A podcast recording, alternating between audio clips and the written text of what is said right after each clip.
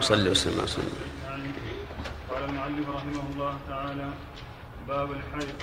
عن عائشة رضي الله عنها أن فاطمة بنت أبي حبيب سألت النبي صلى الله عليه وسلم فقالت إني أستعاذ فلا أطهر أفعدأ الصلاة.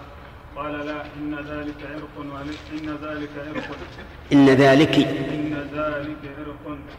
ولكن دعي الصلاة قدر الأيام التي كنت تحيضين فيها. ثم اغتسلي وسلي وفي رواية وليست بالحيضة فإذا أقبلت الحيضة فاترك الصلاة فيها فإذا ذهبت فإذا ذهب قدرها فاغسلي عنك الدم ثم فاغسلي عنك الدم وصلي. بس. كتابك.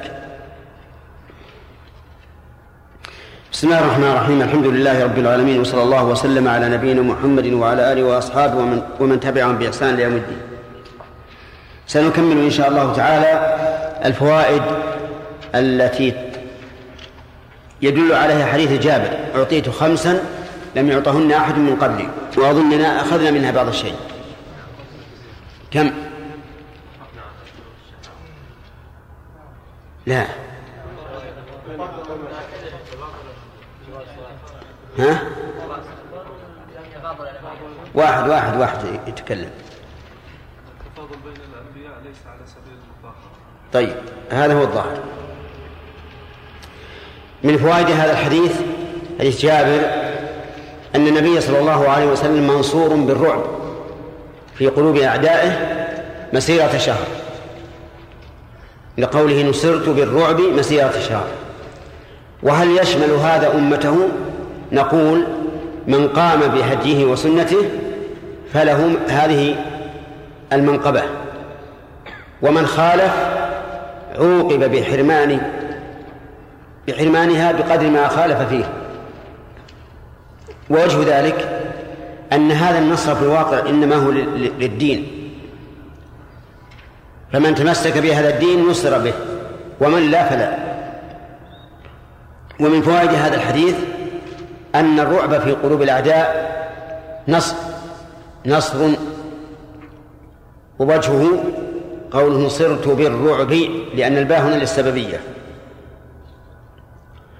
ومن فوائد هذا الحديث أنه ينبغي أن يستعمل المجاهدون ما يحصل به الرعب للأعداء من كثافة الجيش وشدة الهجوم وما أشبه ذلك.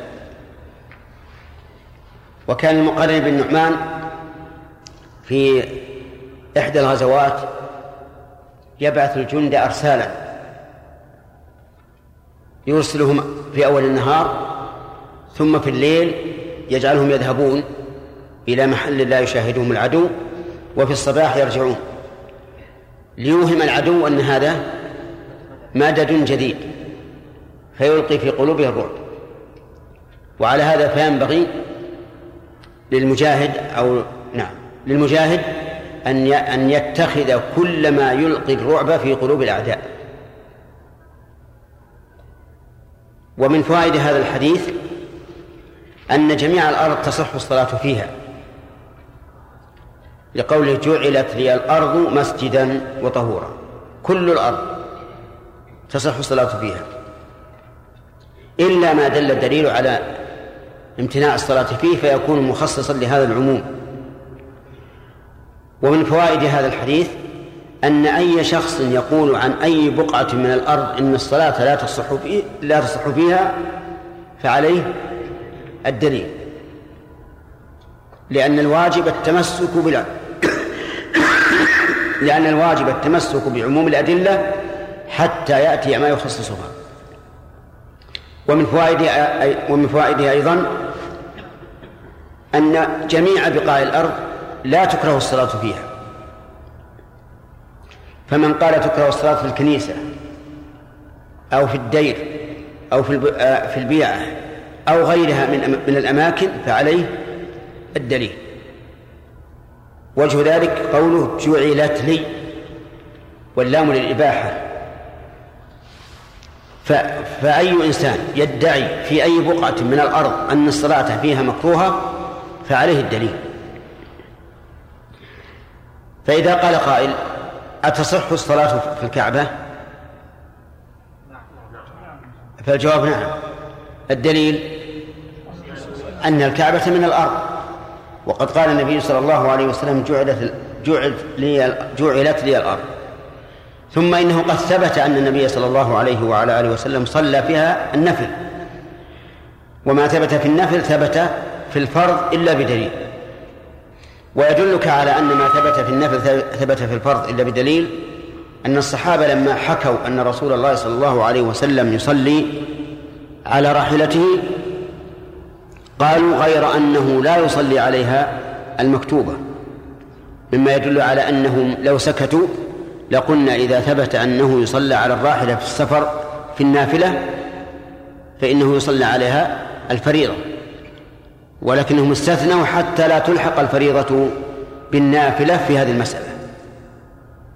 فمن هذا يا جماعة؟ كلكم. طيب. ومن فوائد هذا هذا الحديث أن جميع الأرض يصح التيمم بها. كل الأراضي يصح التيمم بها. الرمل والتراب والحجر كل الأرض. لقوله وطهورا جعلت لي الأرض طهورا. فمن ادعى أن شيئا من أجزاء الأرض لا يصح التيمم عليه فعليه فعليه الدليل. ومن فوائد هذا الحديث أنه لا يشترط في التيمم أن يعلق التراب باليد. وجه ذلك أننا إذا قلنا بجواز التيمم على كل الأراضي فإنه من المعلوم أن الأرض الرملية في الغالب لا يكون لها غبار يعلق باليد ولا سيما إذا كانت إثر مطر. فعلى هذا نقول إنه لا يشترط أن يكون للمكان الذي تيمم عليه أن يكون عليه غبار يعلق باليد أو تراب. ويدل لهذا تأكيدا أنه ثبت في صحيح البخاري أن النبي صلى الله عليه وسلم لما أرى عمار بن ياسر كيف يتيمم نفخ في يديه. ولو كان لابد من وجود الغبار لم ينفخ في يديه لأن النفخ في اليدين يزيل يزيل الغبار. فإن قال قائل ما تقولون ما ورد في بعض الألفاظ الصحيحة وجعلت تربتها لنا طهورا؟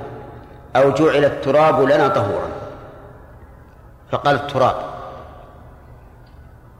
قلنا الجواب على هذا أن النص على بعض أفراد العام بحكم العام لا يقتضي التخصيص. على القول المحقق. كما ذكره الشنقيطي في أضواء البيان وغيره من المحققين. أن ذكر بعض أفراد العام بحكم بحكم بحكم العام لا يقتضي التخصيص. واضح؟ ما هو؟ الجواب ليس نشيطا إذا إذا ذكر بعض أفراد العام بحكم يشمل العام فإنه لا يقتضي التخصيص. مثال ذلك إذا قلت أكرم الطلبة. أكرم الطلبة. وكان فيهم من, من اسمه عبد الله. ثم قلت أكرم عبد الله. هل يقتضي ذلك ألا, ألا أكرم بقية الطلبة؟ ها؟ لا. لأنني ذكرت بعض أفراد العام بحكم يوافق حكم العام فذكره يقتضي أن يكون تشريفا له كما لو ذكر الخاص بعد العام مثل قوله تنزل الملائكة والروح فيها. هل نقول إنه لما ذكر الروح يعني أن الملائكة لا تنزل؟ لا. على كل حال هذه القاعدة مفيدة للإنسان. ذكر بعض أفراد العام بحكم يطابق حكم العام. إيش؟ لا يقتضي التخصيص وإنما يقتضي التنصيص على بعض الأفراد إما تشريفا له أو لغير ذلك. طيب المثال أكرم الطلبة وفيه من اسمه عبد الله ثم أقول أكرم عبد الله. فهذا لا يعني أننا لن أن أنك لا تكرم البقية. طيب لو قلت أكرم الطلبة وفيهم عبد الله ثم قلت لا تكرم عبد الله. هذا تخصيص؟ لأننا ذكرنا بعض الأفراد بحكم يخالف حكم العام. طيب. فصار الجواب على قوله وجعل التراب لنا طهورا أو وجعلت تربتها لنا طهورا هو أن ذكر بعض الأفراد بما يوافق حكم العام إيش؟ لا يقتضي التخصيص. طيب. على أن بعضهم يقول إن التراب هنا ليس ليس لفظا مشقا وإنما هو لقب ومفهوم اللقب لا عبرة به. لكن هذا فيه صعوبة في التصور. لهذا عدلنا عن هذا التعليل إلى التعليل السابق وهو أنه إذا ذكر بعض أفراد العام بما يوافق العام فإنه لا يقتضي التخصيص. ومن فوائد هذا من فوائد هذا الحديث آه، منة الله عز وجل على هذه الأمة بهذه الخصيصة العظيمة. أن جعل الأرض كلها مسجدا وكلها طهورا. بينما الأمم السابقة لا يصلون إلا في مكان معين. ولا يتطهرون إلا بالماء. فإذا كان الإنسان في مكان غير غير مكان الصلاة انتظر حتى يصل إلى مكان الصلاة. وإذا صار في مكان ليس فيه ماء انتظر حتى يجد حتى يجد الماء. وهذا تأخر شوي توازن. وهذا لا شك أن فيه أن فيه مشقة وحرجا. لهذا كان آه، جواز التيمم والصلاة في أي مكان كان من خصائص الأمة هذه ومن نعمة الله عليها. ومن فوائد هذا الحديث أن الإنس أن الرجل متى أدركته الصلاة فليصلي في أي مكان. لقوله فأيما رجل من أمتي أدركته الصلاة فليصلي. ومن فوائده أن المرأة إذا أدركتها الصلاة وليس عندها ماء فإنها لا تتيمم حتى تصل إلى الماء. لقوله فأيما رجل. ها. أنتم قلتم هذا. رجعتم؟ طيب. إذا رجعتم عن هذا ف... فكيف نجيب عن هذا الحديث؟ فأيما رجل نقول ذكر هذا على سبيل المثال. وليس على سبيل التخصيص. هذه من جهة. من جهة أخرى أن ما ثبت في حكم الرجال ثبت آه نعم أن ما ثبت في حق الرجال ثبت في حق النساء إلا بدليل. وما ثبت في حق النساء ثبت في حق الرجال إلا بدليل. هذه القاعدة. طيب. ومن فوائد هذا الحديث المحافظة على الوقت. بحيث يصلي الإنسان في الوقت على أي حال كان. لقوله أدركته الصلاة فليصلي. ومن فوائد هذا الحديث أن الصلاة تلزم بدخول وقتها. الصلاة تلزم بدخول وقتها. وجه ذلك قوله أدركته الصلاة. والصلاة تدرك الإنسان إذا دخل الوقت. لقول النبي صلى الله عليه وسلم إذا حضرت الصلاة فليؤذن لكم أحدكم. وعلى هذا فإذا دخل الوقت وحصل على الإنسان ما يمنع وجوب الصلاة عليه لزمه قضاؤها. مثاله امرأة حاضت بعد دخول الوقت فإنها إذا طهرت يلزمها أن تقضي الصلاة التي دخل وقتها وهي طاهرة ولكن هل بمجرد دخول الوقت تثبت الصلاة؟ يرى بعض العلماء أنه إذا مضى قدر تكبيرة الإحرام لزمت. وإن كان دون ذلك لم يلزم. ويرى آخرون أنه إذا أدركت أنه إذا أدركت من الوقت مقدار ركعة أنها إذا أدركت من الوقت مقدار ركعة لزمتها الصلاة وإن أدركت دون ذلك لم تلزمها. ويستدلون بقول الله تعالى ويستدلون بقول النبي صلى الله عليه وعلى آله وسلم من أدرك ركعة من الصلاة فقد أدرك الصلاة. هذين القولان. القول الثالث لا تلزمها الصلاة إلا إذا بقي عليها من وقت الصلاة من من الوقت بمقدار الصلاة. إذا بقي من الوقت بمقدار الصلاة ثم حاضت نعم فإنه نعم فلا يلزمها لا لا تلزمها الصلاة. لماذا؟ قالوا لأن الصلاة وقتها موسع. ولها أن تؤخر إلى أن يبقى مقدار الصلاة.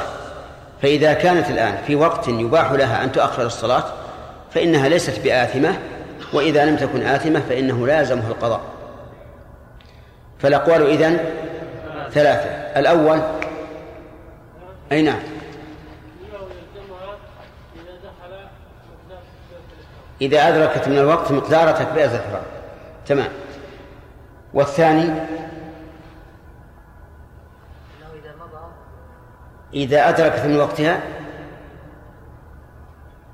مقدار قال زميله يبدو أنك سافرت. نعم. مقدار ركعة والقول الثالث؟ أنه لا يلزمها إلا إذا لا يبقى من الوقت مقدار ما تؤدي به الصلاة. أحسنت. أنه لازمه القضاء ما لم يضق الوقت عن فعل الصلاة. ولكل دليل. أما الدليل الأول دليل الأول فيقول لأنها لما أدركت مقدار التحريمة فالتحريمة تلزم بها الصلاة فلزمتها. والثاني يقول لقول الرسول صلى الله عليه وسلم من أدرك ركعة من الصلاة فقد أدرك الصلاة. والثالث يقول ما دام الوقت موسعا في حقها فإنها ليست آثمة فلا يلزمها القضاء. لكن الاحتياط القول الوسط وأنه متى أدركت من وقتها مقدار ركعة لزمتها. من فوائد هذا الحديث حل الغنائم لهذه الأمة. حل الغنائم لهذه الأمة. فما هي الغنيمة؟ أحسنت. ما يأخذه المسلمون من الكفار بقتال أو ما ألحق به. هذه حلال لهذه الأمة. ولهذا جاء في الحديث الصحيح جعل رزقي تحت ظل رمحي. ومن فوائد هذا الحديث أن لله تعالى أن يخص بأحكامه الشرعية ما شاء من شاء بما شاء من شاء بما شاء كما يخص بأحكامه القدرية. لقوله أحلت ولم تحل أحلت لي المغانم ولم تحل لأحد قبلي. فلله تعالى أن يخص بأحكامه الشرعية من شاء وكذلك بأحكامه القدرية. أحكامه القدرية واضحة هذا غني وهذا فقير هذا مريض وهذا صحيح هذا له أولاد وهذا ليس له أولاد وظهور التباين في الأحكام القدرية ظاهر. واضح؟ كذلك الأحكام الشرعية. لله تعالى أن يخص بأحكامه الشرعية من شاء فيوجب على هذا ما لا يوجب على الآخر. نعم. ومن فوائد هذا الحديث فضيلة رسول الله صلى الله عليه وسلم حيث أعطي الشفاعة العظمى. لقوله وأعطيت الشفاعة وهذا خاص به لا تدخل فيه الأمة. وقد مضى في الشرح كيفية ذلك. من فوائد هذا الحديث عموم بعثة عموم بعثة الرسول صلى الله عليه وسلم إلى الناس. لقوله وكان النبي يبعث إلى قومه خاصة وبعثت إلى الناس عامة وهذا من فضل الله على رسوله لأن كل من عمل بشرعه كان له مثل أجره ومن فوائد هذا الحديث أن الأنبياء السابقين دعوتهم محصورة حيث كان الواحد منهم يرسل إلى إلى قومه فقط. فإن قال قائل أليس الجن يقولون إننا سمعنا كتابا أنزل من بعد موسى مصدقا لما بين يديه يهدي إلى الحق وإلى طريق مستقيم وهذا يدل على أنهم عملوا بما جاء به موسى فالجواب أنه إن دل على أنهم عملوا به فإنهم عملوا به من غير أن يكلف موسى بالرسالة إليهم ولا مانع في ذلك.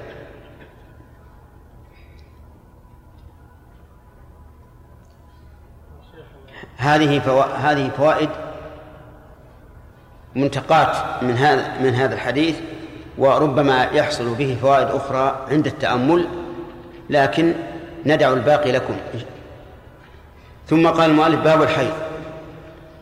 باب الحيض الحيض مصدر حاض يحيض. ومعنى حاض سال. لقول العرب حاض الوادي أي سال. واشتقاق الحيض بالمعنى الاصطلاحي من هذا المعنى واضح. لأن الدم يخرج من المرأة بكثافة وسيلان. وهو أي الحيض في الشرع دم ترخيه الرحم. في أيام معلومة عند بلوغ سن معلوم. هذا هذا الحيض. دم طبيعة وجبلة ترخيه الرحم في أيام معلومة عند بلوغ سن معلومة. قال أهل العلم خلقه الله عز وجل لحكمة غذاء الولد. الذي في بطنها. لأن الله تعالى جعل لهذا الولد أو بالأصح لهذا الحمل سرا في وسط بطنه يشرب من يشرب بعروق من هذا الدم دم الحيض. ولهذا إذا حملت المرأة انقطع حملها انقطع حيضها. كما قال الإمام أحمد رحمه الله إنما تعرف النساء الحمل بانقطاع الحيض. لماذا ينقطع؟ لأن الله تعالى يصرفه إلى إيش؟ إلى غذاء الحمل. فهذا من من الحكمة في أن الله تعالى خلق هذا الدم. طيب وهل هو يعني الحيض؟ هل هو مقيد بسن معين؟ وهل هو مقيد بأيام معلومة أو هو مطلق؟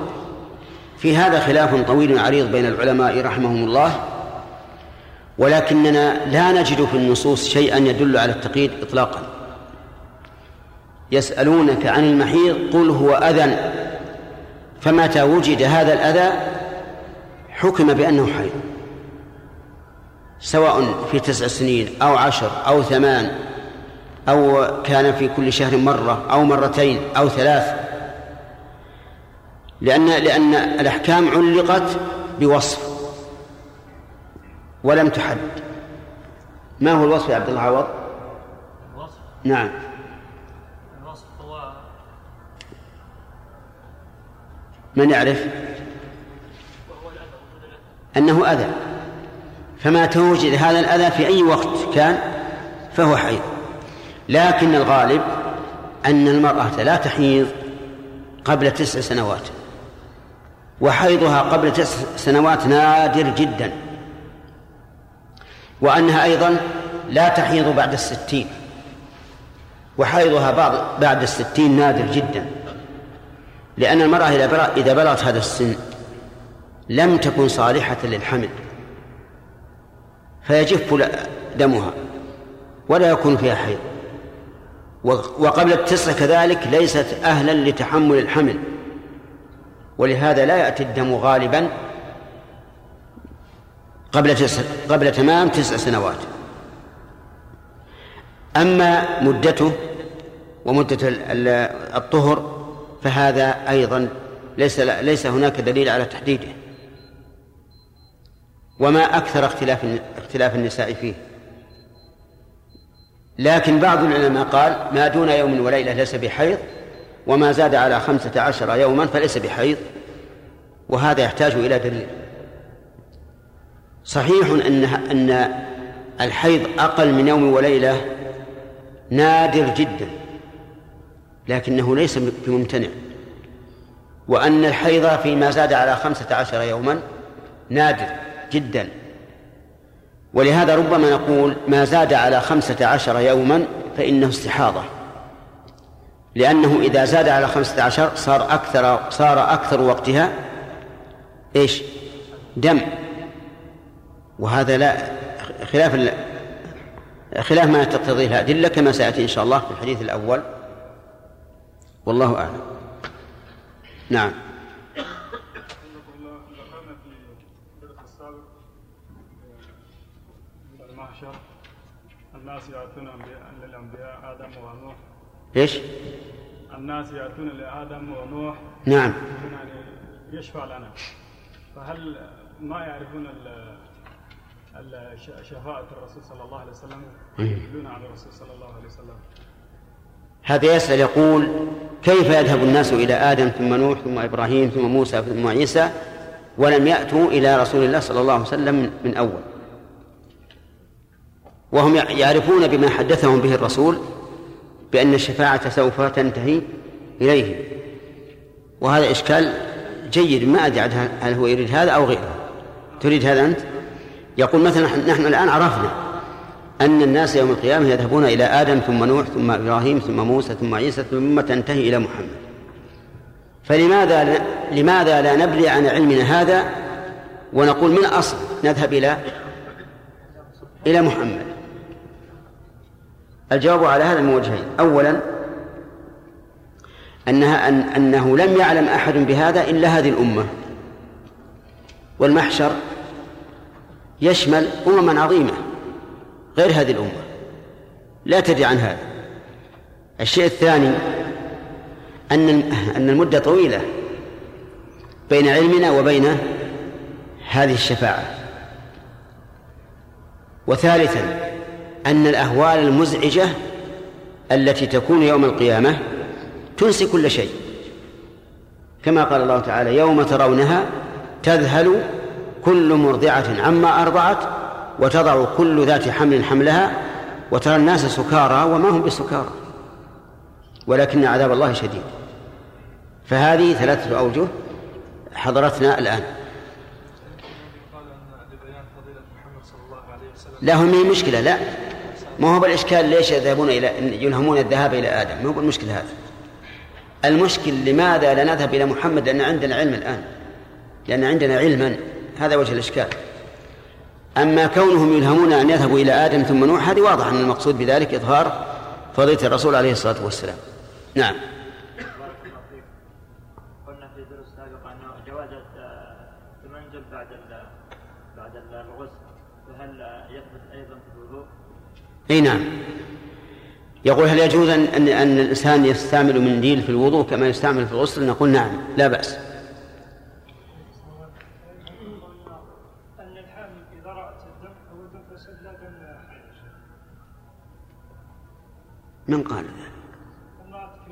أن حي من قال ذلك؟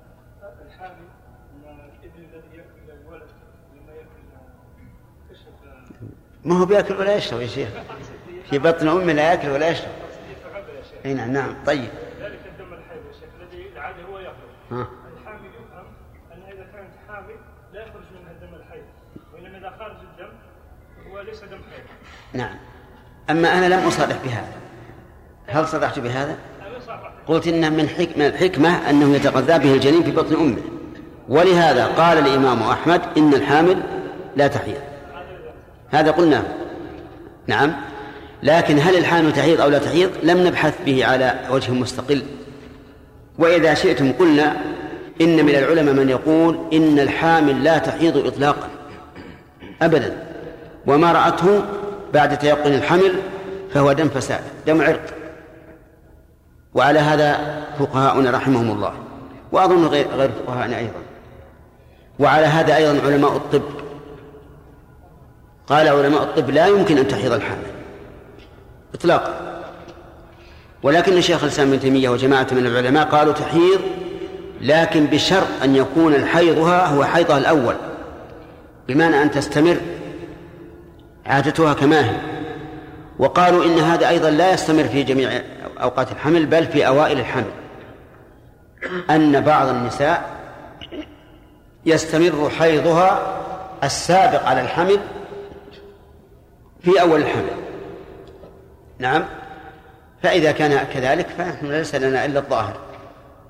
يعني مثلا امرأة من عادة امرأة من عادتها أن تحيض الستة الأيام الأولى من كل شهر. فحملت في أثناء الشهر. وفي الشهر الثاني في الستة الأيام الأولى حاضت. هذه نقول حيضها هو الطبيعي. يعني هذا هو الظاهر. هنا.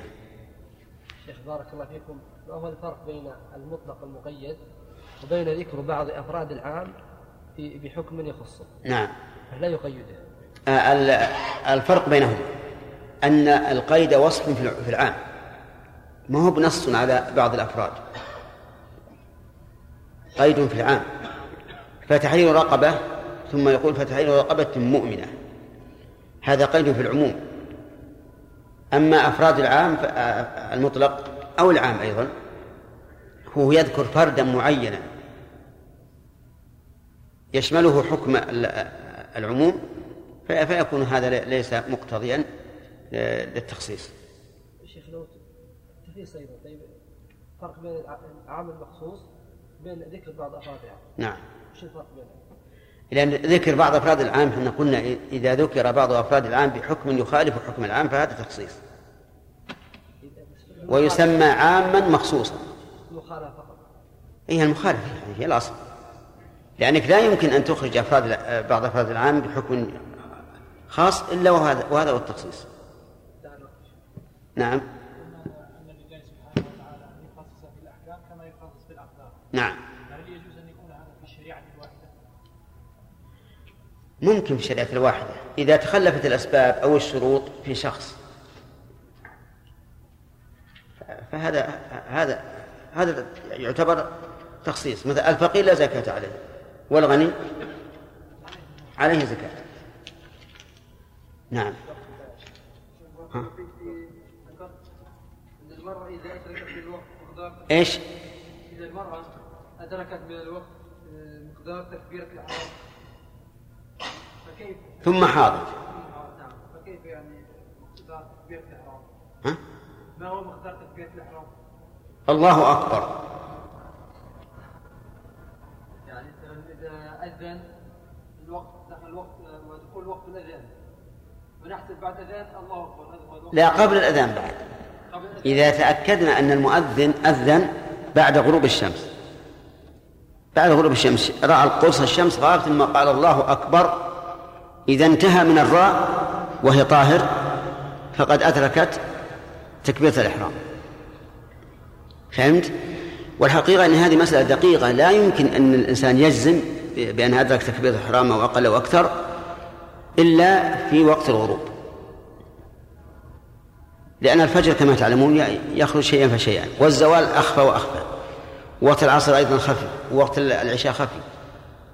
ما في شيء يمكن تحديد دخول وقته بالدقيقة إلا إلا الغروب. لأن الغروب مقترن باختفاء قرص الشمس. وآله وصحبه أجمعين. قال المؤلف رحمه الله تعالى باب الحيض. عن عائشة رضي الله عنها أن فاطمة بنت أبي حبيب سألت النبي صلى الله عليه وسلم فقالت إني أستحاب فلا أطهر أبعد الصلاة. قال لا إن ذلك إن ذلك عرق ولكن دم عرق. عندنا دم. إن ذلك إن ذلك دم عرق. عندك دم ولا لا؟ إن ذلك عرق؟ عندنا دم عرق طيب مشي إن ذلك عرق ولكن دع الصلاة. إن ذلك بالكسر. إن ذلك عرق ولكن دع الصلاة قدر الأي... قدر الأيام التي كنت تحيضين فيها ثم اغتسلي وصلي. وفي رواية وليس بالحيضة فإذا أقبلت الحيضة فاتركي الصلاة فيها. فإذا فإذا ذهب قدرها فاغسلي عنك الدم ثم فاغسلي عنك الدم وصلي. بسم الله الرحمن الرحيم. الحيض تقدم لنا تعريفه وأنه دم طبيعة وجبلة ترخيه الرحم عند بلوغ الأنثى في أوقات معلومة. ولهذا لا ترتاع المرأة إذا خرج منها دم الحيض لأنه إيش؟ طبيعي عادي. ولو جرحت وخرج منها من جرحها مثل هذا الدم لارتاعت وخافت. وسبق لنا الخلاف في كون الحامل تحيض أو لا وبينا أن في ذلك قولين. أحدهما عبد الله بن عوض أحدهما أنها لا تحيض. أنها لا تحيض. اذكر نص الإمام أحمد في هذا.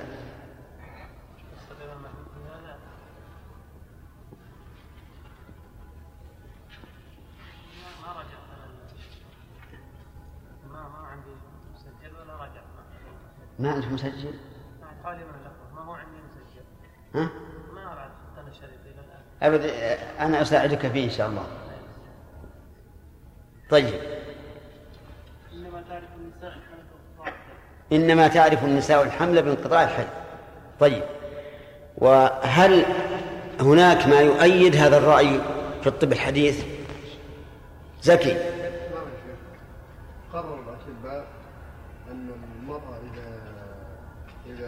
حملت لا, لا تحيض أبدا. نعم. إذن في الطب الحديث ما يشهد له. هناك قول آخر يحيى. نعم القول الآخر تحيض وش هو الصحيح؟ يعني يقول شيخ الإسلام ابن تيمية. إيه وش يقول؟ تقول أن المرأة الحاملة تحيض لكن يكون حيضها كان كحيضها قبل الحمل. يعني يقول إنه إذا استمر استمر دم الحيض معها فهو حيض. نعم. بناء على الظاهر. ولكنها ولكن لو انقطع حيضها من أجل الحمل ثم عاد فليس بحيض. نعم لأنه لم يستمر. وهذه نقطة قد يغفل عنها بعض الطلبة وينسب لشيخ الإسلام أن الحامل تحيض مطلقا وليس كذلك. تحيض بمعنى أنه لو استمر بها الحيض على ما هو عليه فإنه حيض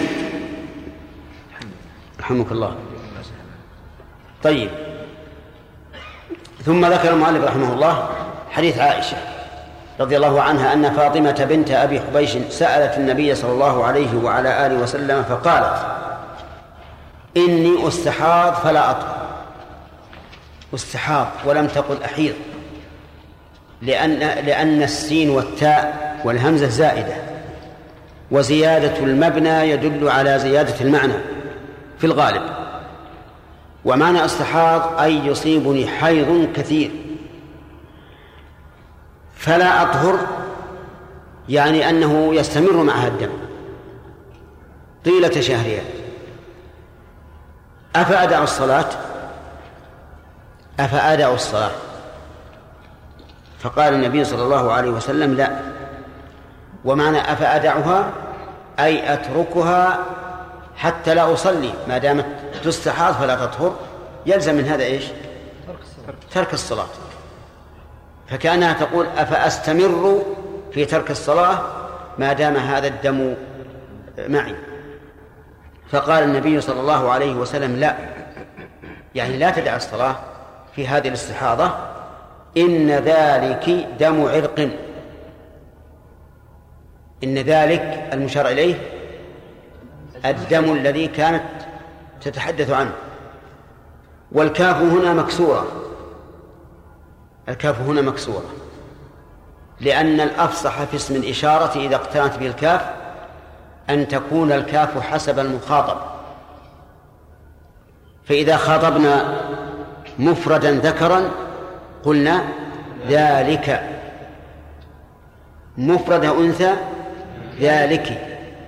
مثنى ذلكما جماعة ذكور ذلكم جماعة نساء ذلكن. هذا هو الأفصح وبه جاء القرآن. قال الله تعالى ذلكما مما علمني ربي ذلكما. وقال تعالى ألم أنهكما عن تلكما الشجرة. لأنه يخاطب اثنين. وقال الله تبارك وتعالى قالت فذلكن الذي لمتنني فيه.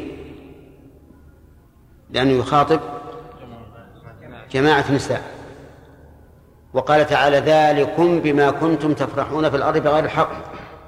ذلكم يخاطب جماعة ذكور. الكاف إذا كان إذا كنا نخاطب أنثى واحدة ماذا نقول؟ ذلك. ذلك. كما في هذا الحديث. إنما ذلك إن ذلك. واضح يا جماعة؟ ويجوز أن تلزمها ويجوز أن تجعلها مفردة مفتوحة في كل الخطابات. فتقول للمرأة ذلك خير. تخاطب امرأة. باعتبار إيش؟ أنها شخص. وشخص مذكر. وتخاطب اثنين. فتقول ذلك خير لكما. باعتبار إيش؟ اعتبار المخاطب. والمخاطب جنس يشمل الواحد والمتعدد. وكذلك تخاطب جماعة الذكور وجماعة الإناث بكاف مفتوحة مفردة هذا جائز لغة. في لغة ثالثة يقول خاطب الإناث بكاف مفردة مكسورة. وخاطب الذكور بكاف مفردة مفتوحة. فهذا يفرق بين الجنسين. الذكور الكاف مفتوحة والإناث مكسورة بقطع النظر عن المفرد والواحد عن المفرد والاثنين والجماعة. ففيها إذن كم لغة؟ ثلاث لغات كلها جائزة. لكن الأفصح مراعاة المخاطب. إن ذلك دم عرق دم عرق. ودم العرق ليس دم طبيعة. عرق انفجر ما هو طبيعي. يكون انفجار العرق من الضغط يكون من الجرح يكون من أي سبب. لكنه ليس طبيعيا. ولكن دع الصلاة قدر الأيام التي كنت تحيضين فيها ثم اغتسلي وصلي. دعي بمعنى اتركي. قدر الأيام التي كنت تحيضين فيها. فمثلا إذا كانت من عادتك قبل أن يأتيك هذا الدم الكثير سبعة سبعة أيام. كم تبقى؟ سبعة أيام. سبعة أيام طيب وهل وهل تخير في هذا القدر بين أن تكون من أول الشهر أو وسطه أو آخره؟ أو يكون في أيام حيضها؟ الثاني قدر الأيام وزمن الأيام. فمثلا إذا كان من عادتها أن تحيض من أول كل شهر سبعة أيام. في اليوم الثامن من الشهر تطهر. متى تجلس؟ تجلس من أول كل شهر أول يوم إلى سبعة أيام. فإن قالت أنا أريد أن أبدأ من اليوم الثامن إلى السادس عشر. ماذا نقول؟ لا, لا. قدر الأيام وفي زمن الأيام. عرفت؟ طيب. قدر الأيام التي كنت حيضين فيها ثم اغتسلي وصلي. والدم يجري؟ نعم. ها؟ نعم, نعم والدم يجري. اغتسلي وصلي. نعم. وقوله اغتسلي وصلي. الاغتسال واجب والصلاة واجبة كما يذكر في الفوائد وفي رواية وليست بالحيضة. وقيل وليست بالحيضة. الكسر على وزن فعله. وكلاهما صحيح. ليست بالحيضة باعتبار الهيئة. بالحيضة باعتبار الوحدة. ولا و... نعم وليست بالحيضة فإذا أقبلت الحيضة فاترك الصلاة فيها.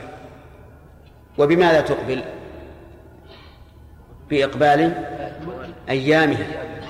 حملا لهذا اللفظ على اللفظ السابق.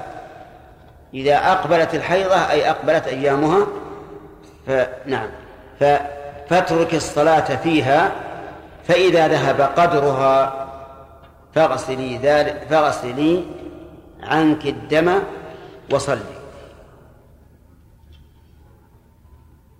طيب. اغسلي عنك الدم. والرواية الأولى يقول اغتسل. وبينهما فرق. الثانية تدل على وجوب غسل الدم. من باب إزالة النجاسة. والأولى اغتسلي من باب رفع الحدث. فإذا جمعت بين الروايتين قلت يجب عليها أن تغسل الدم وأن تغتسل. تغسل الدم اجتنابا للنجاسة وتغتسل رفعا للحدث. هذا الحديث كما ترون فيه أن امرأة شكت إلى الرسول عليه الصلاة والسلام طول حيضتها فبين لها عليه الصلاة والسلام. ففيه من الفوائد أولا وجوب التصريح بما يستحي بما يستحيا منه إذا توقف علم الحكم على ذلك. لقولها إني واستحاض فلا أطهر فإن قال قائل كيف تقول وجوب؟ فمن أين أخذت الوجوب؟ نقول أخذنا الوجوب من كون هذا الشيء يستحيا منه. والحياء من الإيمان. والإيمان واجب. فإذا فعل ما يستحيا منه علم أنه لا يترك الواجب إلا لواجب. هذا وجه الدلالة.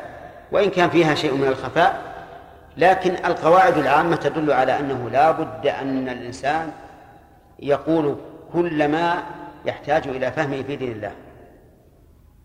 ومن فوائد هذا الحديث أن الاستحاضة هي استمرار الدم. هي استمرار الدم. فهل المراد أن يستمر كل الشهر؟ يعني بمعنى أنها جميع السنوات تكون يخرج منها الدم. نقول هذا ظهر الحديث. لأنها قالت استحاض فلا أطهر. فهي أثبتت ثم نفت أيضا. نفت الطهر. أثبتت دوام الاستحاضة ثم نفت الطهر بقولها فلا أطهر. وعبد الله بن عوض معنا؟ طيب. لكن أهل العلم رحمهم الله يقولون إذا غلب الدم على أكثر المدة فهي مستحاضة تغليبا للأكثر. تغليبا للأكثر. انتبه. فمثلا إذا حاض إذا بقي الدم ستة عشر يوما نعم. فهي مستحاضة تغليبا لإيش؟ مش جماعة. تغليبا للأكثر. يعني معناه أن الأكثر يعطى حكم الكل وإلا فإن حديث فاطمة بنت أبي حويش لا يدل على أنها تطهر في يوم من الأيام. إذا أنا مستح... دائما في يجري منها الدم. لكن يقول العلماء يغلب الأكثر فيعطى حكم حكم الكل وهذا صحيح إلا إذا كان عادة. إلا إذا كان عادة. يعني هذه المرأة من أول ما جاء الحيض وهو ستة عشر يوما أو سبعة عشر يوما باستمرار. فهنا قد نقول إنه عادة ولو زاد على أكثر الوقت. لأنه اضطرد. بخلاف أن يكون أن تكون امرأة عادتها ستة أيام أو سبعة ثم يستمر معها إلى أن يخرج عن خمسة عشر يوما فهنا نقول ما زاد على الخمسة عشر يوما فهو حيض وحينئذ ترجع إلى إيش؟ نعم ما زاد على خمسة عشر يوما فهو استحاضة وحينئذ نقول ارجعي إلى عادتك. وهذا القول يفرق بين أن تكون مبتدأة من حين ابتدأ بها الحيض وهي تحيض سبعة عشر يوما باستمرار. وبين امرأة لها عادة ثم زادت العادة حتى تجاوزت الخمسة عشر يوما فإن هذا يكون استحاضة وترجع إلى إلى عادتها والخلاف في هذا على أنه من الأمور المهمة لأنه يترتب عليها صلاة وصيام وجماع وطلاق وعدة وغير ذلك ترتب على الحيض أمور كثيرة حتى إن بعضهم ذكر يترتب عليها فوق مئة حكم نعم. ومع ذلك تجد العلماء يختلفون فيه. ومع ذلك أيضا تجد النساء دائما يسألن ويحيرن الرجل. نعم؟ فلا بد من ضوابط في الحقيقة لا بد من ضوابط. وهذه الضوابط أيضا ما هي على سبيل اليقين بل على سبيل غلبة غلبة الظن. لأن النساء تضطرب عاداتهن بعض بعض الأحيان ولا سيما في وقتنا الأخير حيث جاءت هذه الكيماويات حبوب منع الحمل حبوب منع الحيض حبوب منشطة حبوب فيها كذا حتى أربكت النساء. ولهذا نجد النساء كثيرا ما يسألن عن اختلاف العادة واضطرابها بسبب أكل هذه الحبوب أو بسبب ما يسمونه اللولب الذي يمنع آه، الحمل. طيب آه، المهم إنه يستفاد من هذا الحديث أن المستحاضة من؟ هي التي استمر عليها الدم. فلا تطهر لكن العلماء ألحقوا الأكثر بالكل. فيما إذا كان إذا استمر بها الدم حتى تجاوز إيش؟ حتى تجاوز خمسة عشر يوما. فقالوا هذه مستحاضة. ومن فوائد هذا الحديث أنه قد استقر في أذهان المسلمين أن الحائض لا تصلي.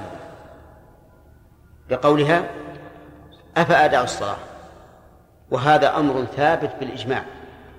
المستند إلى الشرع. فإن فإن النبي صلى الله عليه وسلم قال أليس إذا حاضت لم تصلي ولم تصم؟ وهذا تقرير لما كان معلوما ولا إشكال فيه أن الحائض لا تصلي. ومن فوائد هذا الحديث أن المستحارة لا تدع الصلاة. لقول النبي صلى الله عليه وسلم لا. لكنها تدع الصلاة في وقت الحيضة. ولهذا قال دع الصلاة قدر الأيام.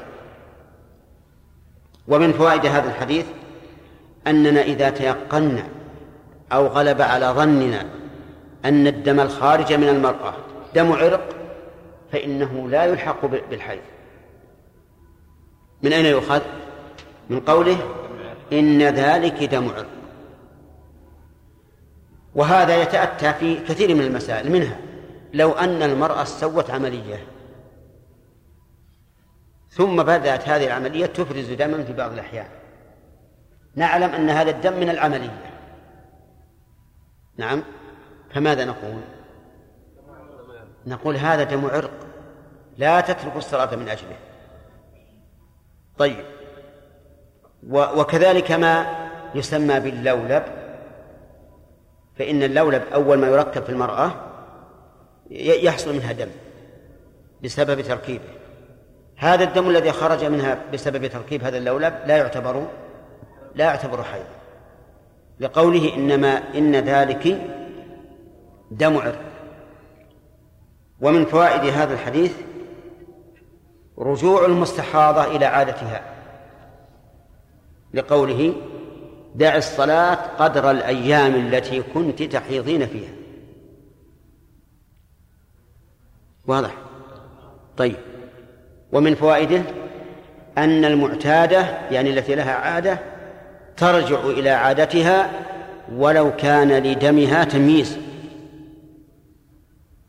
يعني لو فرضنا أن هذه المرأة المستحاضة دمها يختلف. مرة يميل إلى الحيض ومرة يميل إلى العرق. لكن لها عادة من قبل.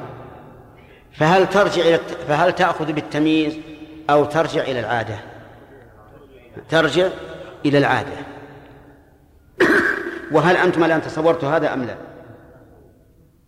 يعني الآن المستحاضة أحيانا يكون لها دمان دم يميل إلى طبيعة الحيض ودم يميل إلى طبيعة العرق العرق. فهل فهل ترجع إلى الدم الذي يشبه دم الحيض وتجعله هو حيضها أو تأخذ بعادتها؟ الثاني لأن الرسول قال قدر الأيام التي كنت تحيضين فيها ولم يقل ما لم يكن هناك تمييز. أطلق. وفي وفي الأخذ بهذا راحة للمرأة. راحة للمرأة.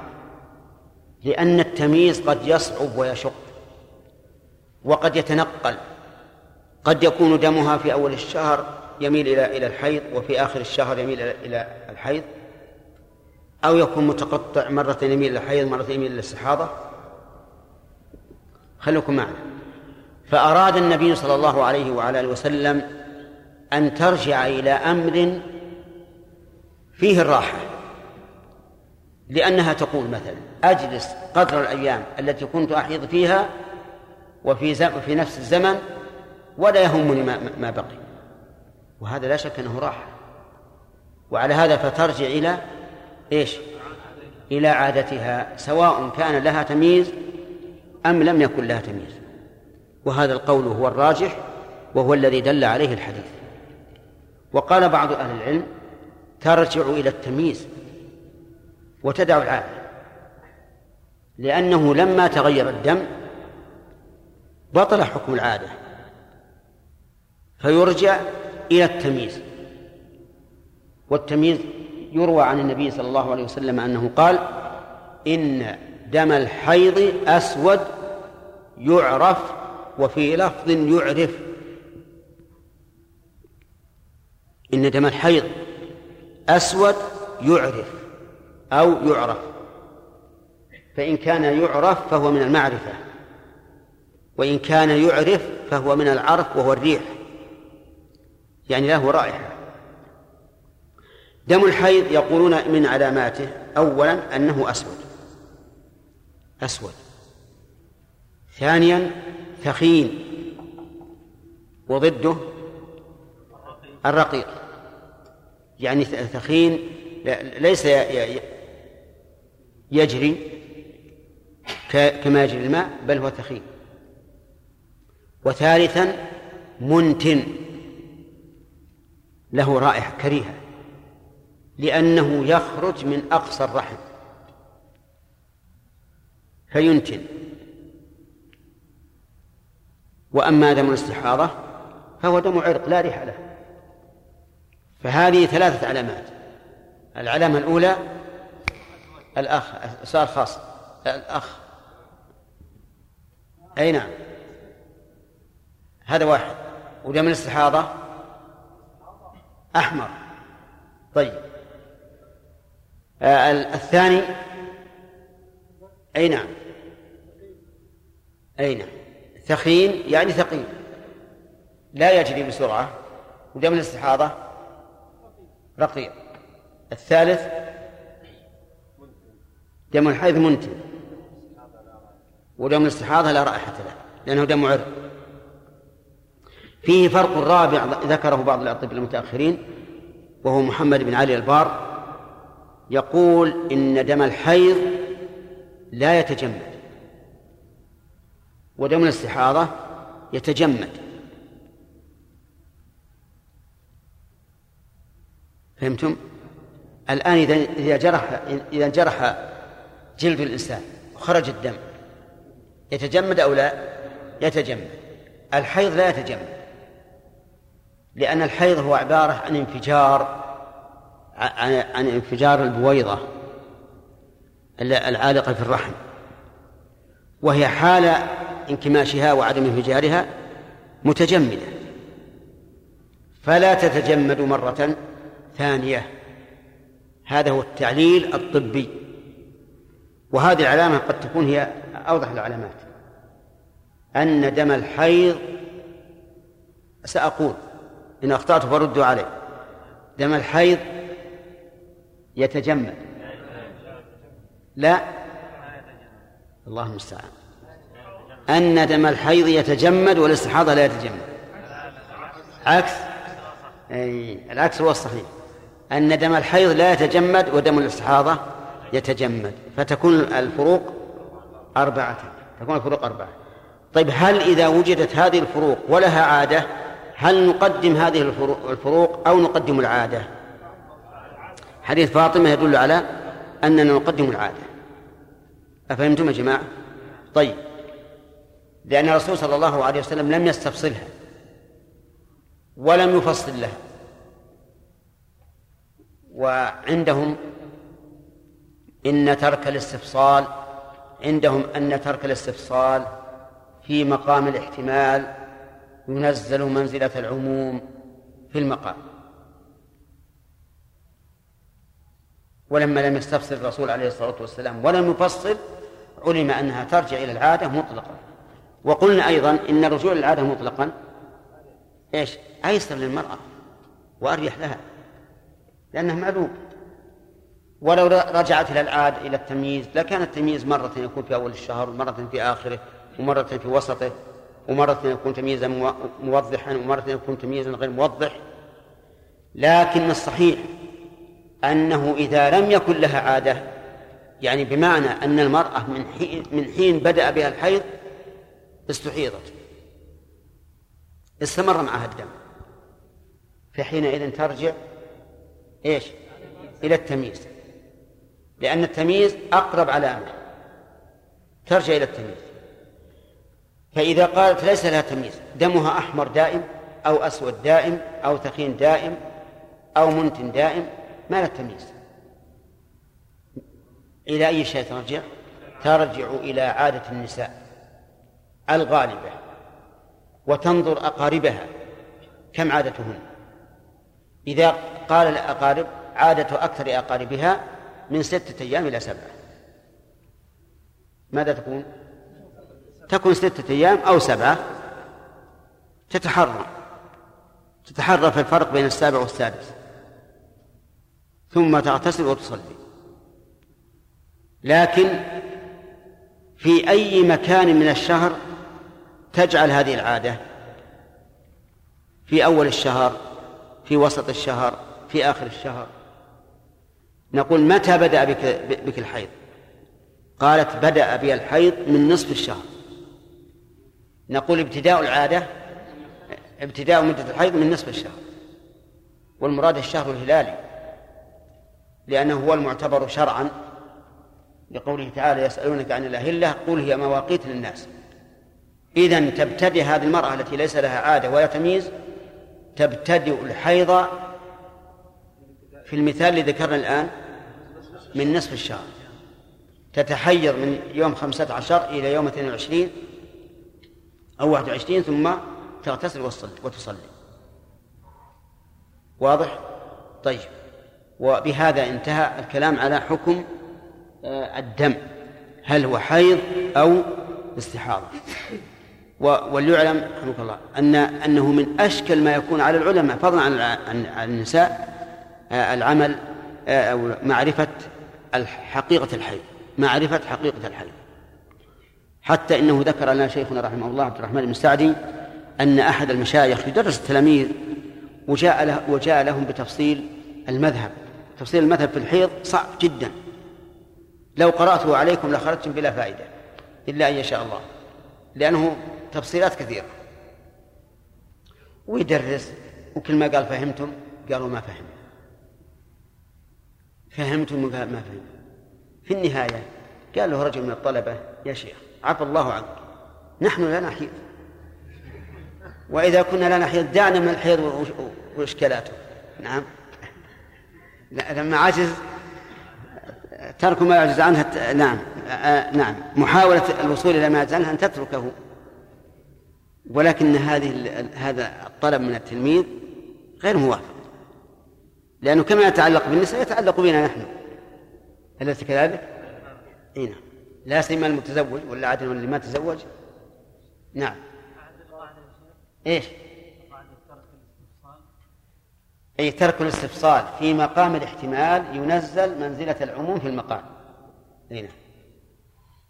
نعم شرافي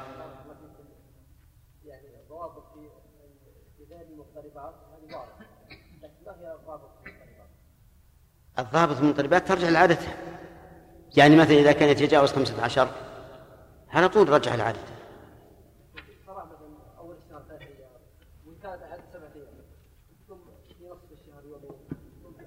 خلاص ما على القول الراجح متى رأت الدم فهو حي. ما لم يتجاوز أكثر الشهر. لكن على المذهب لا بد من تفصيل. إذا شئتم أن نفصل فصلنا لكن إن فصلنا لكم سوف يذهب يطير من رؤوسكم ما أشرحناه الآن. نعم؟ أبدا يكفي. نعم؟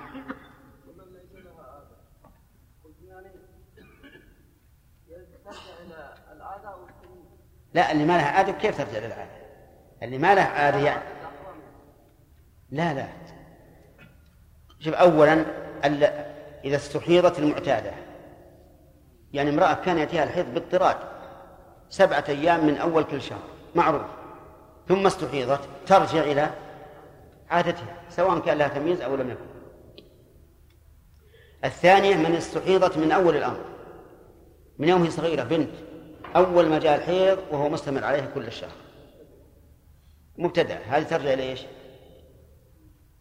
قل. لا. شفت أنك أحيانا تغفل. ترجع إلى التمييز. هل لها تمييز؟ يعني بمعنى هل إن بعض دمها أسود وبعضها أحمر بعضه رقيق بعضه ثخين بعضه منتن بعضه لا رائحة له أو لا؟ عرفت؟ إذا قالت لها تمييز نعم لا تمييز. يجيها الدم أسود في أول الشهر سبعة أيام. ماذا نقول؟ ترجع للتمييز. تجلس أيام التمييز ثم تعتزل وتصلي. الحالة الثالثة قالت ليس عندها تمييز. دائما الدم أسود دائما الدم أحمر ما لها تمييز. حينئذ ترجع إلى عادة غالب النساء لكن أقاربها أقرب إلى عادة إلى عادتها من من الأباعد. فمثلا إذا كان نساؤها اللي حولها أختها أمها بنتها نعم عادتها خمسة أيام. عادتهن خمسة أيام. تجعل حيضها كم؟ خمسة أيام. طيب من أين تبتدي؟ نقول من أول زمن بدأ بها الحيض فإن جهلته أو نسيت فإنها تبتدي من أول كل شهر. هلال. انتهى. انتهى. انتهى وصلى الله وسلم على سيدنا محمد صلى الله عليه وسلم وعلى آله وأصحابه أجمعين وبعد قال المؤلف رحمه الله تعالى في باب في باب في باب الحيض. عن عائشة رضي الله عنها أن أم حبيبة أن أم حبيبة استحاضت سبع سنين. استحيضت عندنا استحيضت بالياء. عندك بالألف ولا بالياء؟ بالياء. طيب. أن أم حبيبة استحيضت سبع سنين. فسألت رسول الله صلى الله عليه وسلم عن ذلك فأمرها أن تغتسل. فقال هذا عرق فكانت تغتسل لكل سنة. ما عندنا وقال هذا عرق. فأمرها أن تغتسل فكانت تغتسل. ها؟ أي نعم. وعن عائشة رضي الله عنها قالت كنت أغتسل أنا ورسول الله صلى الله عليه وسلم من إناء واحد كلانا جنب وكان يأمرني فأعتذر فيباشرني وأنا حائض. وكان يخرج رأسه إلي وهو معتكف فأغسله فأغسله وأنا حائض.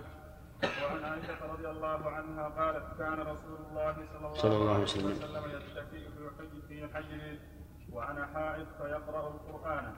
وعن معاذة بنت بنت عبد الله قالت بنت. بنت بنت عبد الله قالت عبد الرحمن. الله. إيش عندكم؟ لا. وشو؟ قل في طبعة الفقيه معاذة بنت عبد الرحمن وهو خطأ لأن التي روت عن السيدة عائشة رضي الله عنها هي معاذة بنت عبد الله العدوية المتوفاة 83 هجرية.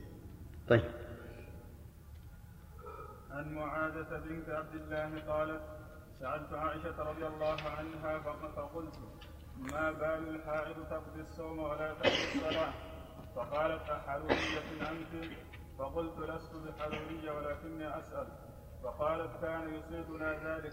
فنؤمر بقضاء الصوم ولا نؤمر بقضاء بقضاء الصلاة. بسم الله الرحمن الرحيم. الحمد لله رب العالمين وصلى الله وسلم على نبينا محمد وعلى آله وأصحابه ومن تبعهم بإحسان إلى يوم الدين. كم حالة كم حالة أو كم حالة للمستحاضة؟ يحيى. للمستحاضة ثلاث آلاف نعم أولا ترجع التي لها عادة ترجع إلى عادتها نعم. والتي ليست لها عادة ترجع إلى التمييز. نعم. والتي ليست لها عادة ولا تميز. يعني تمكث قدر آه، يعني ما تمكث أكثر النساء غالب النساء. غالب النساء. طيب غالب النساء من من قريباتها أو من عموم النساء؟ من قريباتها. نعم. أحسنت. المعتادة هل ترجع إلى العادة مطلقا ولو مع التمييز؟ نعم. المستحاضة المعتادة ترجع إلى عادتها ولو كان لها تمييز. ولو كان لها تمييز. طيب. ما هو الدليل من حديث فاطمة بنت حبيش بنت أبي حبيش؟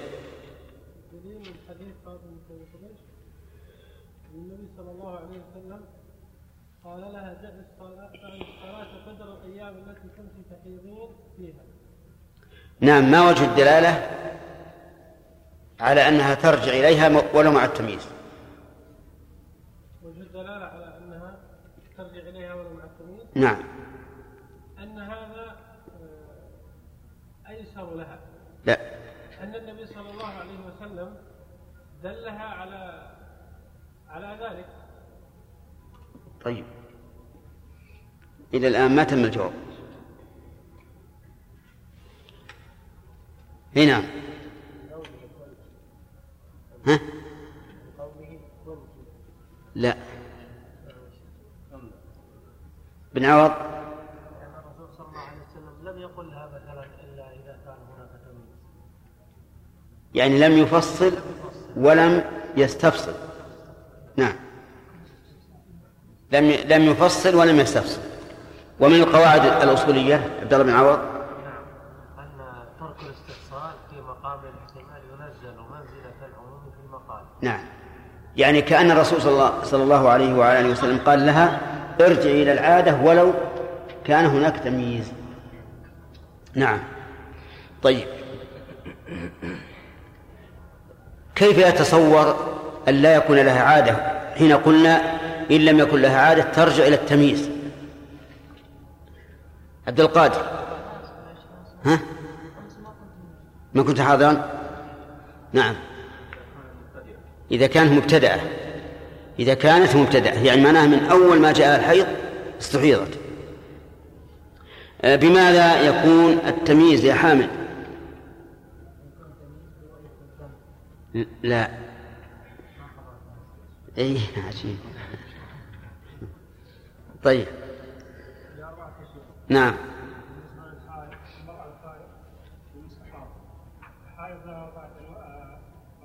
ما هي على ما هي ما هي الأمور التي يتميز بها دم الحيض من دم النفاس؟ أم دم الاستحاضه نعم. نعم. الحيض ثقيل نعم. ودم الاستحاضة رقيق نعم. ثالثا الحيض له رائحة كريهة وأما دم الاستحاضة ليس كذلك نعم آه، رابعا آه، آه، نعم رابعا ما قاله الأطباء قرره أن دم الحيض غير جامد لا يتجمد نعم. يتجمد أحسنت. بارك الله فيك. إذا لم يكن لها تمييز صاحب الثوب الأزرق إذا لم يكن لها تمييز يعني ليس لها عادة ولا تمييز ماذا تصنع؟ إذا لم يكن لها عادة ولا تمييز هي تنظر إلى أقربائها إذا كانوا آه، إذا كنا تحيدين آه، في في وقت يعني تجلس أقار- قريباتها. طيب. نعم. قل يا. و... و... ومتى تبتدئ الجلوس. من أول الشهر على طول؟ هذا هو معنى الأول.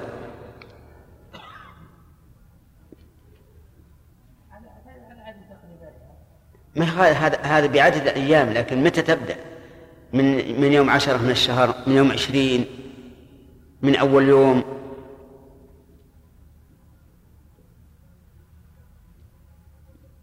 طيب. أي نعم. لا. صحيح. من يوم أتاها الدم. فإن نسيت نعم من بداية الشهر. ها؟ طيب بارك الله فيك. أحسن من انتهى إلى ما سمع. طيب آخر واحد. يلا. أنت. أي نعم. بداية الشهر. هلالي ولا هلالي أحسنت. الظاهر إن شاء الله أن يعني انتهى النقاش المهم في هذا الباب. نعم. بالنسبة لتقديم العادة على التمييز نعم. قرأت بعض أهل العلم أنهم يقولون بتقديم التمييز يقولون لأن التمييز اجتهاد ورجوع العادة تقليد والاجتهاد مقدم على التقليد ما رأيك؟ هو لا شك إن فيها قول وهو مذهب الشافعي أن التمييز مقدم على العادة وهو رواية عن أحمد. هذا لا إشكال فيه. وأما التعليل فإنه عليل بل إنه ميت لم تنفخ فيه الروح أصلا. كيف تقليد والرسول هو الذي قاله؟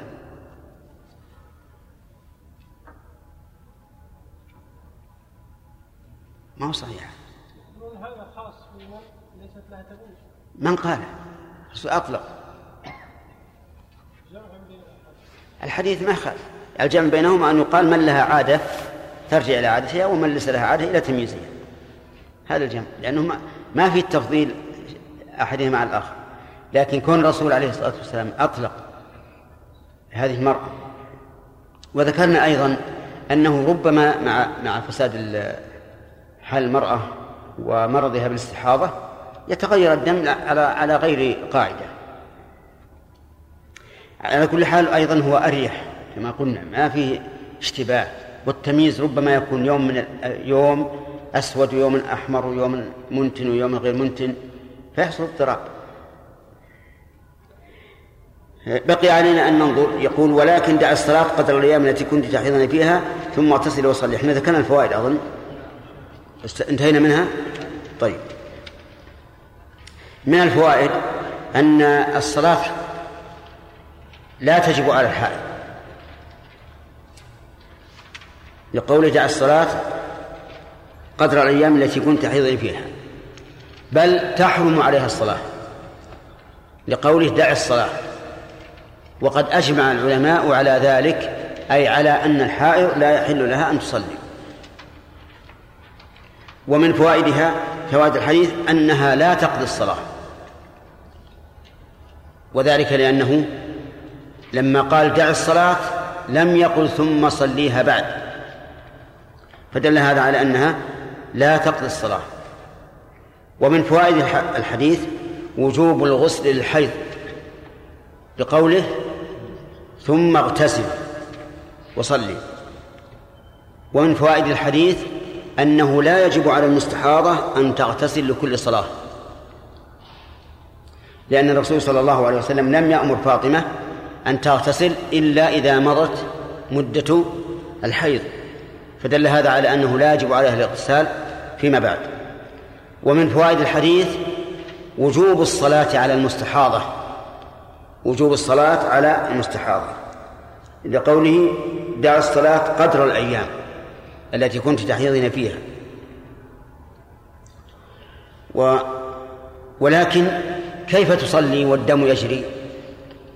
نقول تصلي والدم يجري أن تغتز أن تغسل فرجها ثم تلبس حفاضة حفاضة لأجل أن تمنع سيلان الدم على الفخذين وبقية وبقية الثياب. ثم تصلي. وهل تتوضأ قبل دخول الوقت لصلاة الفريضة؟ الجواب لا. لما سيأتي أنه قال توضأ إلى كل صلاة. فتتوضأ عند دخول كل صلاة عند دخول وقت كل صلاة مفروضة. أما النافلة فإنها تتوضأ عند فعلها. وهل تصلي الفريضة والنافلة؟ الجواب نعم تصلي فريضة ونافلة. وإذا توضأت للنافلة هل تصلي الفريضة؟ الجواب نعم لأن حدثها قد ارتفع حكما وإذا ارتفع الحدث صلى الإنسان ما شاء فرائض ونوافل. ثم قال نعم. وفي رواية وليست بالحيضة أو بالحيضة فإذا أقبلت الحيضة فاترك الصلاة فيها فإذا ذهب قدرها فاغسلي عنك الدم وصلي. من فوائد هذه الرواية وجوب غسل دم الحيض. لقوله فاغسلي عنك الدم. والأصل في الأمر الوجوب ومن فوائده أنه لا يعفى عن يسيره أي عن يسير دم الحيض لعموم قوله اغسلي عنك الدم. فتغسل ولو كانت نقطة يسيرة. أما دم غير الحيض فهل هو نجس أو ليس بنجس؟ جمهور أهل العلم وحكي إجماعا أنه نجس. كالدم الذي يخرج من الأنف ومن السن ومن الجرح وما أشبهه. المهم ليس من السبيلين فهو نجس عند جمهور العلماء بل حكاه بعض العلماء إجماعا أنه نجس.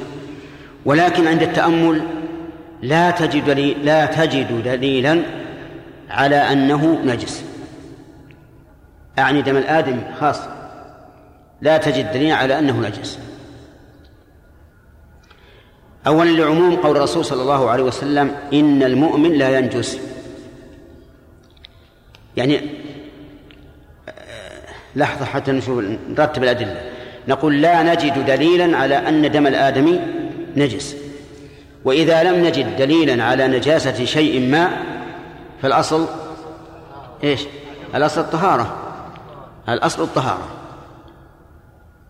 فإن قال قائل هل تجيزون شرب دم الآدمي؟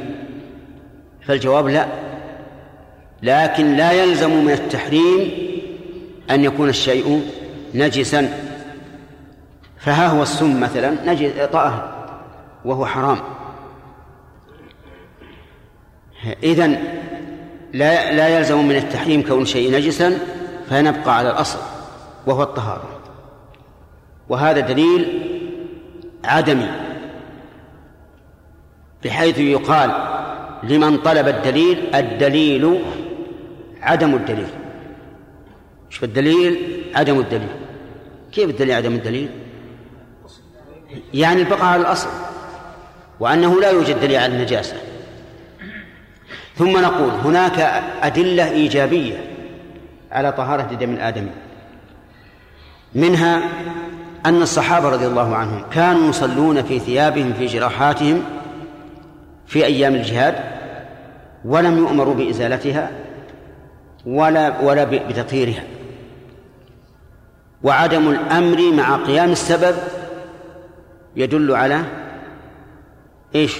على عدم الوجوب. ولو كان يجب التنزه من دم من الدم لا لأمر النبي صلى الله عليه وعلى آله وسلم بذلك.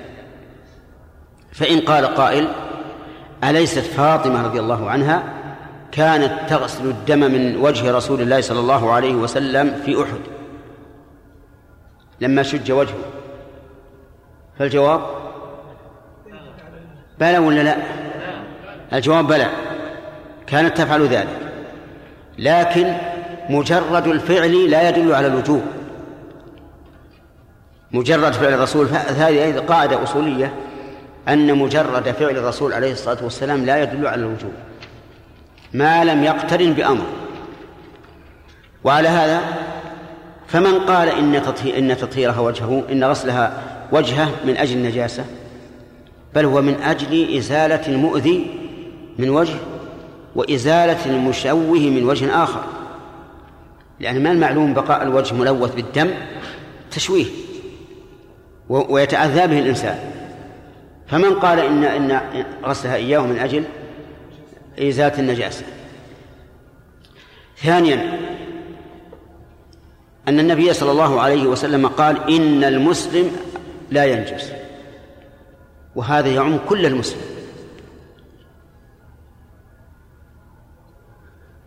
أليس كذلك؟ والدم منه أو لا؟ منه فيكون طاهرا. ثالثا أنه قد روي عن النبي عليه الصلاة والسلام أن ما أبين من حي فهو كميتته. ما أبين من حي فهو كميتته. يعني ما قطع من حي وانفصل منه فهو كميتته. ومن المعلوم أن ميتة الآدمي طاهرة. فإذا كانت ميتته طاهرة فما انفصل منه في حياته فهو طاهر.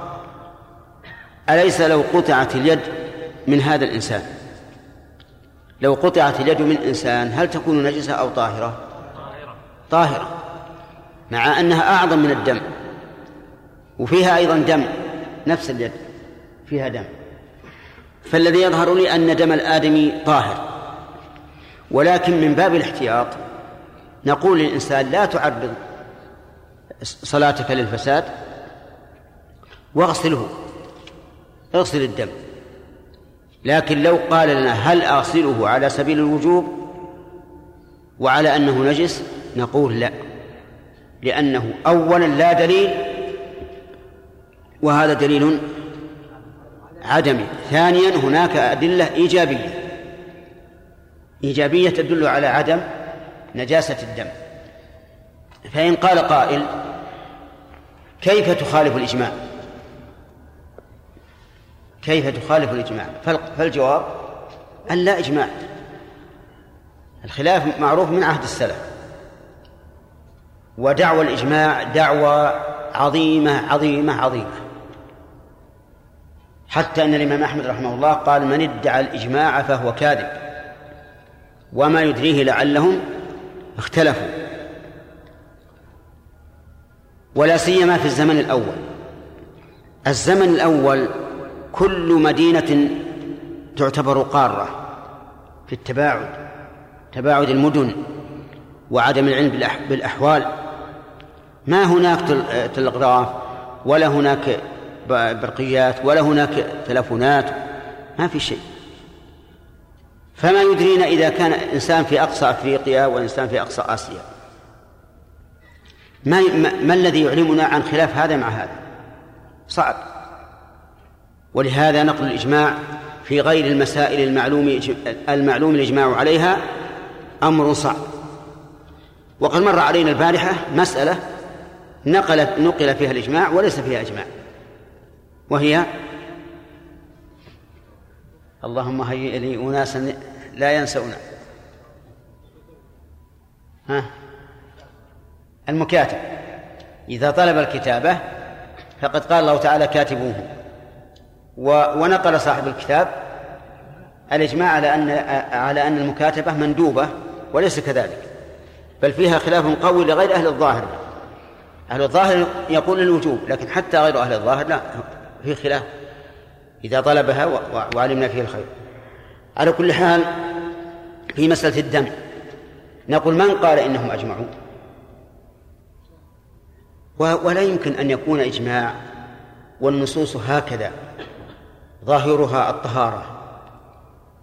الإجماع لا يمكن أن يكون خلاف نصوص ظاهر خلاف ظاهر النصوص أبدا. وتتبعوا هذا تجدوه وعلى هذا فالقول الذي تطمئن إليه نفسي أن دم الآدمي ليس بنجس لكن من باب الاحتياط والتورع نقول للإنسان ينبغي لك أن تطهر ما أصابك منه. أما ما خرج من السبيلين كالحيض والباسور وكذلك ما لو انجرحت الأمعاء ونزل الدم مع الخارج فهذا نجس ما في إشكال. طيب. وعن عائشة رضي الله آه، قلنا المستحاضة تصلي لقوله وصلي. فهل يجوز أن يجامعها زوجها؟ نعم. في هذا خلاف. في هذا خلاف. فقال بعض العلماء لا يجوز أن يجامع زوجها إلا إذا خاف العنت يعني المشقة بعدم الوطن. وأما مع الراحة فلا يجوز. والصواب أنه يجوز أن يجامعها زوجها بلا كراهة وبلا حاجة. وذلك أن أنه إذا جازت الصلاة وهي أشد منعا من الجماع فالجماع من باب أولى. ولهذا سئل ابن عباس أظن عن المرأة النفساء إذا طهرت قبل الأربعين هل, يأتو هل يأتيها زوجها؟ فقال إذا صلت يأتيها زوجها. وهذا قياس واضح قياس جلي. يعني إذا جاز أن تصلي فجواز الجماع من باب أولى. ولذلك لم يأمر النبي صلى الله عليه وسلم أحدا من أزواج المستحاضات وهن حوالي سبع اللاتي استحيضت في عهد الرسول لم يأمر أحدا من أزواجهن باجتنابهن. والأصل الحل في غير الحي. فالصواب أن وطأ المستحاضة جائز سواء كان ذلك لحاجة أو لغير حاجة.